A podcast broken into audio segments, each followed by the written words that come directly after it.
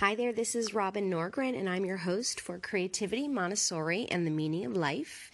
You can find all of my information online on Instagram under at Robin underscore Norgren or over at same place, Instagram, at UBU for Life. I'd like to start with some words from a book called Awaken by F- Priscilla Shirer. Give, and it will be given to you. They will pour into your lap a good measure, pressed down, shaken together, and running over.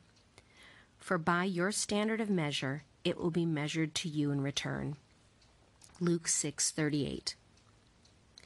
Ever since I was a little girl, our family summers have always included a week of church camp. Still today, with my husband and three boys, we load up the car and drive two hours into the wilds of East Texas for seven full days of water sports, late night ice cream sundaes, and early morning trail rides on horseback. On the last day, we head out into the woods, sauntering to the easy gait of the horse's hooves, before dismounting at a cabin that's already awake with the luscious aromas of country breakfast and hot coffee. But before we go inside, there's one place we always go first. Perched around the wraparound porch is an old fashioned pump where we can wash our hands from the dusty, grimy effects of our morning trail ride. It's the kind of vintage, vintage pump where you crank its metal handle up and down to get it started. But before any cool refreshment can start flowing out, we must first pour a quick stream of water in a small container that brings nearby that hangs nearby provides enough to prime the pump. With just this tiny amount of water, the well from which it draws its deep supply starts to gush with more than enough water to wash our hands, splash our face, pat our sweaty necks and arms, rinse off our dirty feet. The water we invest comes back not in the same amount we gave it, but in more bountiful amounts than we even have the capacity to receive. Such is life in the kingdom of God. Not only is his nature one of lavish, unbridled generosity, but he often responds to the specific essence of our giving. Do not judge, Jesus said, and you will not be judged. Do not condemn, and you will not be condemned. Forgive, and you will be forgiven. Not that we do our giving for the purpose of receiving. After all, the extravagant gift of His grace is more than reason enough for our undying gratitude and sacrifice. But when we give grace to others, we experience God's grace in even greater abundance. When we give kindness and mercy and unconditional love, His own love exceeds our investment and rejuvenates our soul. When we forgive others of the things they've done or said, we're able to relish in the full breadth of His forgiveness, covering sins we once doubted could ever be dealt with, much less washed away. Our God does not give to us in scanty, meager proportions, but in overflows, abundances, and excesses. He gives back much more than our meager outlay would merit but he does it so that there's enough left over to spare, enough to prime the pump for the next go around. So give, even in your deficient places, especially in those places. Give even when what you're giving is more than you feel like you can afford. Remember, your God intends to return it all to you, pressed down, shaken together, and running over.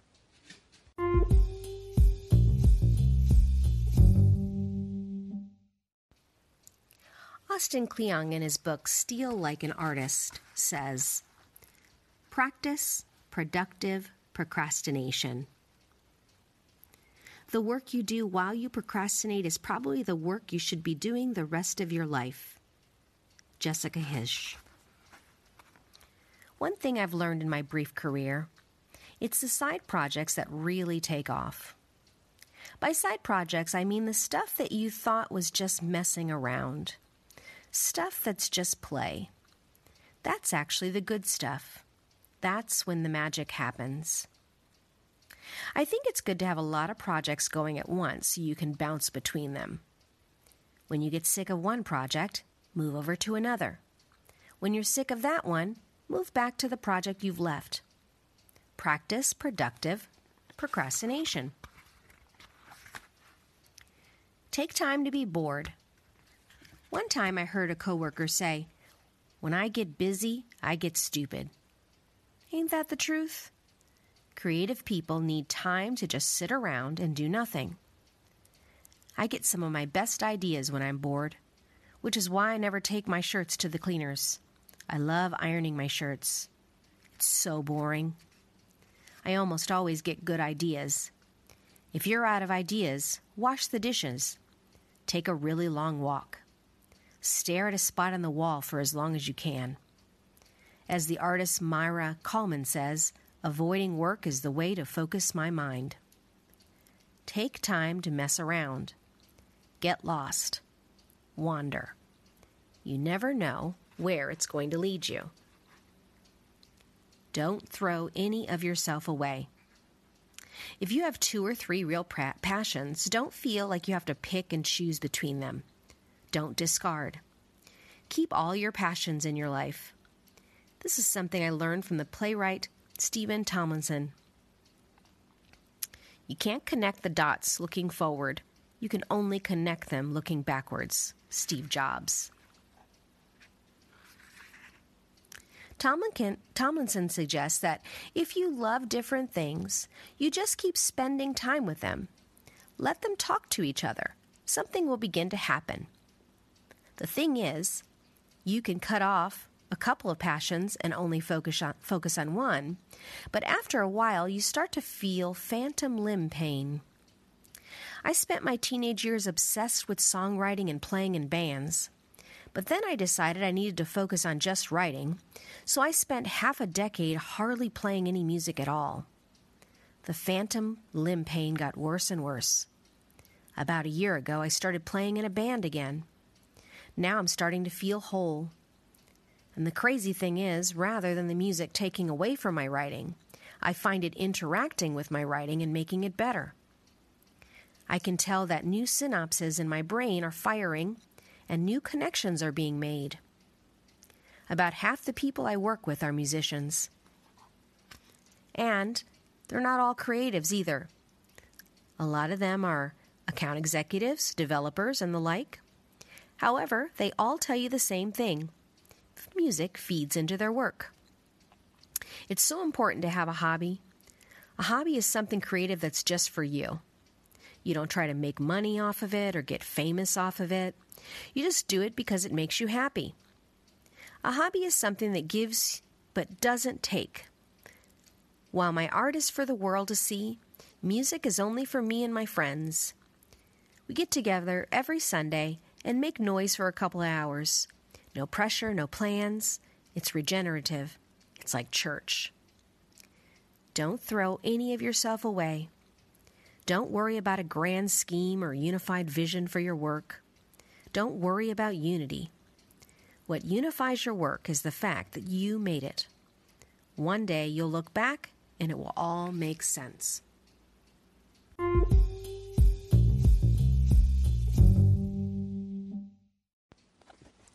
Kelly Rae Roberts says in her book Taking Flight Fears are pesky and persuasive little buggers. If we're not careful, they help themselves to the creative landscape of our hearts, planting roots and spreading their tangled web of weeds all over our creative dreams. Tangled in the web are fears of falling, failing, losing money, not being inspired, and so on. Sometimes that web gets so dense that it's hard for our creative spirit to breathe, to dream new dreams, or to simply begin.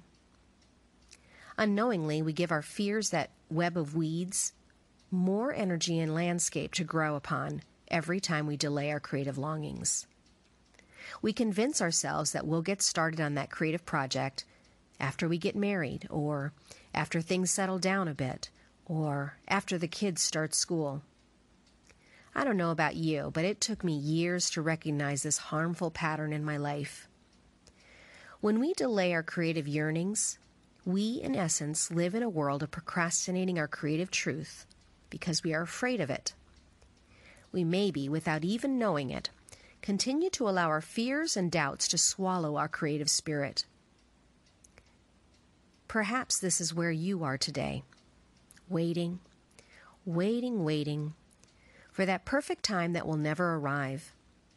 It's always hanging out there, like an elusive, dangling reward that you can't even seem to reach. Eventually, we give up because that perfect time never arrives. And the truth is that it may never arrive. We'll never have enough money, enough time, enough support.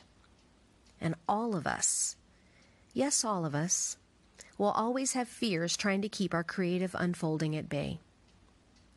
But here's the liberating and gentle truth your creative spirit is very, very forgiving. It doesn't care where you're going, or how busy you are, or if the house is clean, or even if you're afraid. It just wants you to recognize it from where you stand today. Even with the hectic schedule, the overwhelming moments, the worries, and the ever growing to do list, we must embrace the idea that our creative dreams can begin from the very place we stand today. Not after this or after that, or when everything else in our lives lines up perfectly. I wrestled with my own fears and still do before I embraced the creative life. I worried that I'd miss my opportunity and that I wouldn't be able to make a successful career move from practical social worker to artist. I had fears about whether or not my work would be accepted or if I had any natural talent. But one thing became clear to me as I wrestled with my doubts and worries. I must make a clear decision, a commitment to my creative wishes in order to see any potential progress. Just as with love, we make a decision about the kind of person we want to be with, I had to make a very clear decision about the kind of life I really wanted before I took real flight into my creativity. Wherever you are in your path, your creative bliss wants you to choose its spirit and give it a chance, to let its wisdom shine in your life. It's likely been standing in the shadows of all those practical fears, patiently waiting for you to notice, to allow it to step into the light. Sometimes making this choice can be daunting, a struggle between the heart and the mind. In the months before making my own decision, my husband and I moved to California. An Oregonian at heart, I wasn't thrilled to leave our home in Portland but I took the move as an opportunity to embrace the idea of switching gears. I daydreamed about foregoing a full time social work position and instead getting a part time job so that I could focus on my art and perhaps sell it as a way to supplement our expenses in California. I thought to myself, why not? What's the worst that can happen? And this is when the real fears kicked in. I could fail I could fall flat on my spirit and fail. I could give up a guaranteed income of a day job and risk everything. What if nobody bought anything? What if I wasn't good enough? Who did I think I was? I just started painting a few months ago. I wasn't ready. Could I handle the rejection? What would my family think? Should I be more responsible and, in fact, take a step in the opposite direction? maybe even get two full time jobs to help pay for my husband's tuition instead of being unrealistic about my lofty artistic dreams? Perhaps all this sounds familiar the endless sea of questions and fears that try to sabotage our creative whispers. Sometimes we just have to sit with it a while and try to move and all sit with it all while we try to move forward with our dreams in spite of our fears. What small step can you take today? Could you perhaps create a small, welcoming space in your home where you could spread out your collage materials, your scrapbooking papers, or your photographs? Remember, our creativity isn't asking for a bold leap into uncertainty. Often, our largest fear of all, the one that keeps us from getting, it just wants us to take action in spite of our fears. Just a small step from where we are today. Nothing too intimidating.